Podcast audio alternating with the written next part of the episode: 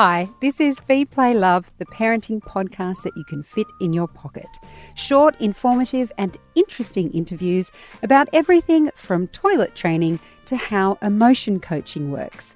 I'm your host, Siobhan Hunt.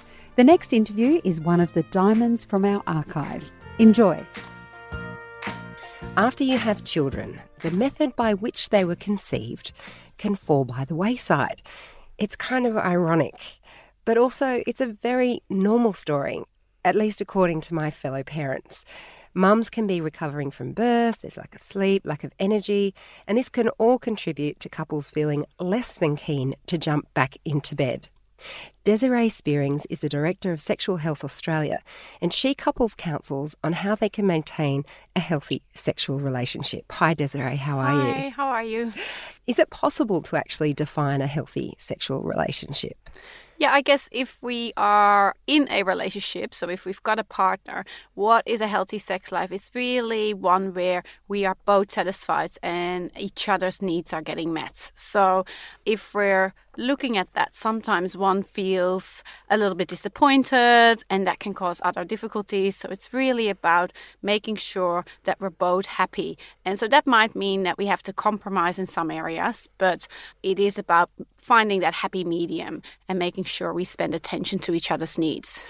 Do you think parents are really prepared for just the kind of impact and the different kinds of impact having a baby can have on their relationship? I don't think so. I think that we have a lot of parents out there that have these unrealistic expectations. And when it comes to getting back into the bedroom, we also are told to expect a certain thing. So, from a medical point of view, it would be physically okay to have sex after maybe six weeks, but um, that doesn't mean that we are ready and that our bodies are ready to actually want to have sex after six weeks. So, we might feel um, mentally, emotionally, and even a bit insecure about our, our bodies. So, physically, not ready to go there. And so, then we set up these false expectations, even just by talking to our, our physicians or um, and our partners can get that too. So they might go, okay, well, it's been six weeks. What's happening? Sometimes it can take a whole lot longer than that to actually feel like going there again. Yeah, absolutely. And um, yeah, you can feel as a as a the woman who's who's actually given birth, you can feel physically like you've been hit by a truck. So it's the last thing you're thinking of. And and you just touched on something there that I find really interesting.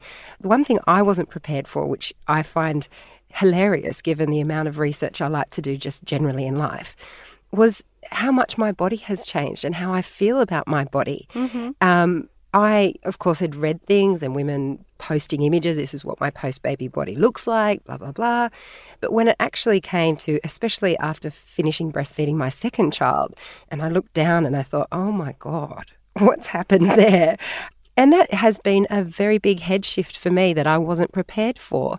I imagine that um, that's something for, that women in particular have to deal with in terms of intimacy with their partner. That's right. There's a lot of changes. So there's obviously the physical changes, and we might, yeah, we don't look the same as we looked pre-pregnancy.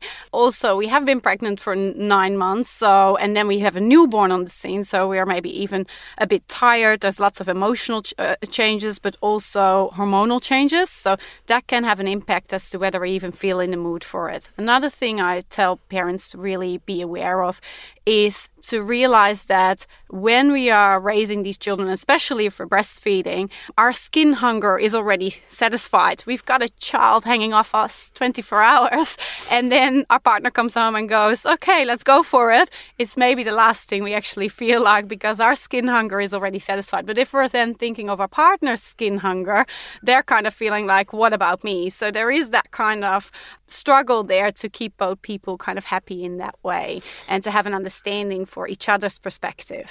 And that uh, that term skin hunger, I find quite interesting because it even makes me think of when you talk about elderly people just wanting to be touched on the hand. That's right. Even little moments of intimacy in terms of, um, you know, maybe holding hands or touching faces. I find that almost all the times that I am physically touching a human being is for my children, whether it's comforting them or just telling them I love them or holding their hand. It's like it's completely focused on them. So when we talk about our relationships with partners, how important is the little stuff as well? Yeah, it's very important because also it kind of sets the scene. So um, I think that there are a lot of other changes when a new baby comes on the scene. We're a lot more tired. There's lots more demands on us.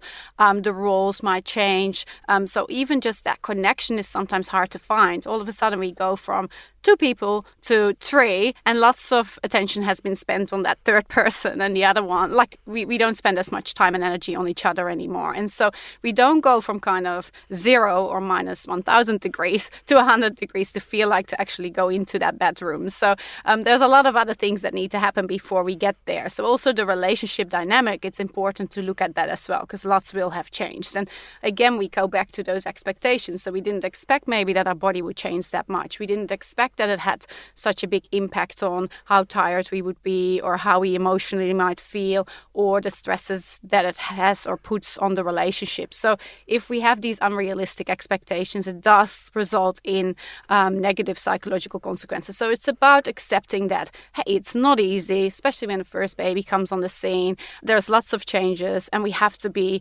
understanding of that. And sex might not be the priority, but it's something that we have to look at eventually again. Um, so, therefore, also it's important to talk to your partner about that because often I think we expect that they need to smell and mind trade what it is we're going through. so, it is important to mention listen, I'm not ready yet. Um, even though the doctor said that, I'm, you know, it's kind of like far away from me still. And so, and to make them understand what you're going through as well. So, to be you know kind of open about that and to not not say anything and them kind of going okay well it's been six weeks what's happening? So desiree when you're talking about the relationship dynamic and the things that can change what sort of changes are you talking about in terms of um, how you might relate to each other outside of the bedroom yeah, so what I'm talking about there is that, okay, there's a lack of sleep, so we're already maybe really tired. There's lots of demands in terms of what the baby is asking for us. There are actually more roles to do. And then again, we feel less tired and we have less time. So also the changes in terms of who does what is is you know can can kind of bring added stresses. Additionally there is finances. Sometimes we're worried about okay how are we going to go and survive now on one salary? So there's other stresses. So i guess these changes bring about a lot of feelings of feeling a little bit stressed around how do we manage everything, how do we cope with all of that. So um, there is more time spent on that and maybe working that out, and that does also does bring its challenges with it than actually spending time on the relationship. Um, so it's important that we don't go into this. I call it kind of the nagging principle, where you know a partner might come home and goes, "Okay, here's the baby. I can't do it anymore. I now do this, this, and this, and this. I haven't done the dishes and I haven't done that." And that's not really a way of coming home. So when I'm talking about relating to each other, I talk about something that's called giving them the good mirror. So we really choose a partner that overall gives us a good mirror, that makes us feel better about ourselves, that when we come home, it's a soft place to fall you know, it's kind of like a, safe haven to, to, come home to. It's fun, it's nice, it's lovely. But when we think about, okay, first baby on the scene, it might not always feel that way. When there's more stuff to do, there's lots of stresses, there's lots of changes. We might not be relating to each other in the nicest way. So it's thinking about, am I actually giving my partner the good mirror, or has this changed to maybe the bad mirror, like pointing out, you haven't done this, you haven't done this, and I still expect this and this and this. And so that's not really the best place to come home to. So I often even think tell, tell people just think about it in this way. Are you actually um, giving them um, winter or summer? So are they coming home to winter or are they coming home to summer and even the first second that they walk into the house make that one count and that will make a big difference so i say have a bit of a softer approach when they walk into that house and kind of greet them nicely first and then go into all of the things that have to be done. And it's going to make a difference, even if you just spend two minutes in properly greeting each other and two minutes properly parting. So when you leave the house, to make that count, that uh, again can start off um, the whole relationship cycle and, and, and at least remembering that hey, there was something good about each other as well before this baby came on the scene. Now, yeah. I, I have a, a, quite a different situation. Um, I don't think it's that uncommon, but in the sense that my partner is often home at work and I come home to the children crying and screaming. And I'm not saying that he throws that much at me, but it definitely having been the primary carer at one point, I'm especially conscious of what he's been through in the day and I try to be empathetic to that. Um, is there an element where the other partner, who's the one that's earning the income, hasn't had that experience, so they might not be empathetic to the person who's welcoming welcoming them home. Do you know what I mean? Because yeah. it's not just about the person at home saying, "Come in, have a this is your lovely warm home, and I love you," and blah blah blah. I- Is it also about that person coming home? Um, understanding what kind of day they've had. That that's right. I think that there is that lack of whoa, you know, understanding and getting what they're going through and how hard it is to look after a newborn twenty four seven or you know children in general. Yeah, I was gonna say. hard work. I don't have a newborn anymore, but they're both still hard work. That's right. So yeah, it doesn't necessarily get much easier. but uh, yeah, no, for sure. So it is that lack of understanding, but it's often you know it's both ways is what i'm saying. So i guess it's you understanding that they've been, they may have also had a bad day at work and vice versa. How is the day at you know f- how has the day been for them? So that with that two minute greeting even i just say give them something physical like a hug or a, a proper greeting bit of a little check-in and then get back onto the things that we have to do. Um, but at least it, it makes the, make those two minutes count because you know lots of research says it's the time spent on the relationship that's that defines whether a, a relationship last or not. So it's important that we get those minutes in there where we're actually a little bit kind and remember to be that way. Um, and I sometimes think as well, if we do want to rekindle the romance a little bit, it's about asking yourself, okay, what's more important right now? That I clean these dis- dishes or that I give my partner a cuddle and just start there, just even recognizing that it is important to go back there and to reconnect because also for children, it's nice to grow up in a happy environment, like, and it has a big positive impact on them as well. So it's part of that parenting, I believe, to make sure that the two of you um, stay connected and strong. And so, how important, or what do you feel about the concept of date night? Oh, I think it's wonderful. I think that if we don't plan it, it wouldn't happen. So I think planning, there's nothing wrong with with that. Um, and then at least we can get ready for it. So if we're looking at going one step further, even like how can we make it happen in the bedroom again? Well, if we don't plan it, we might never get there. So we have to kind of plan to get in the mood for these things. So who's got time to shave their legs or do those kind of things and get kind of ready for that? So I think it's important if we plan it, we actually get into that mind space of okay, we we get dressed nice nicely again, put in a bit of effort. And when we plan things like that, we might also have time to to get ready a little bit, let the babysitter come in a little bit earlier, that kind of stuff. Because I think that's very important to not forget about the relationship and, plan it. And I think planning is sometimes the only way to go for a while. Um, so uh, that we that we don't forget about that. Another thing I think is very important is to communicate properly. So think about are we actually communicating? Am I actually telling my partner what my concerns are or what I'm missing, whether it's in the bedroom, whether it's in the relationship, or whether it's in terms of what chores they do or don't do? Are we actually telling this to them? And also, how do we deliver it? Do we deliver this in a criticizing way? So, are we saying, um, you know, you never do this, you never do the dishes, or step it up here, or I really need some intimacy? So, you know, it's kind of in that criticizing way. Or are we expressing our longing? So, we can say, listen, I really have been missing you lately. It's a different way of approaching it. Um, and it would be lovely if we can snuggle a little bit more. And so that way, it's a better way of delivering the information as well. So thinking about, am I actually expecting them to smell or mind read what I'm needing? And if so, start speaking up and expressing your longing or your needs instead of the problem. And so that is, again, talking about delivering it in a softer way. So, for parents, whether they've got a newborn or toddlers or whatever might be going on for them, if their relationship is at a point now where perhaps they are in that sort of combative role where they're just, their focus and their love and attention appears to be on the children, they might be bickering. Do you have any advice on how couples can change that kind of bickering, that kind of tit for tat? I did this, you didn't do that sort of commentary that can build up over time when you've got small children?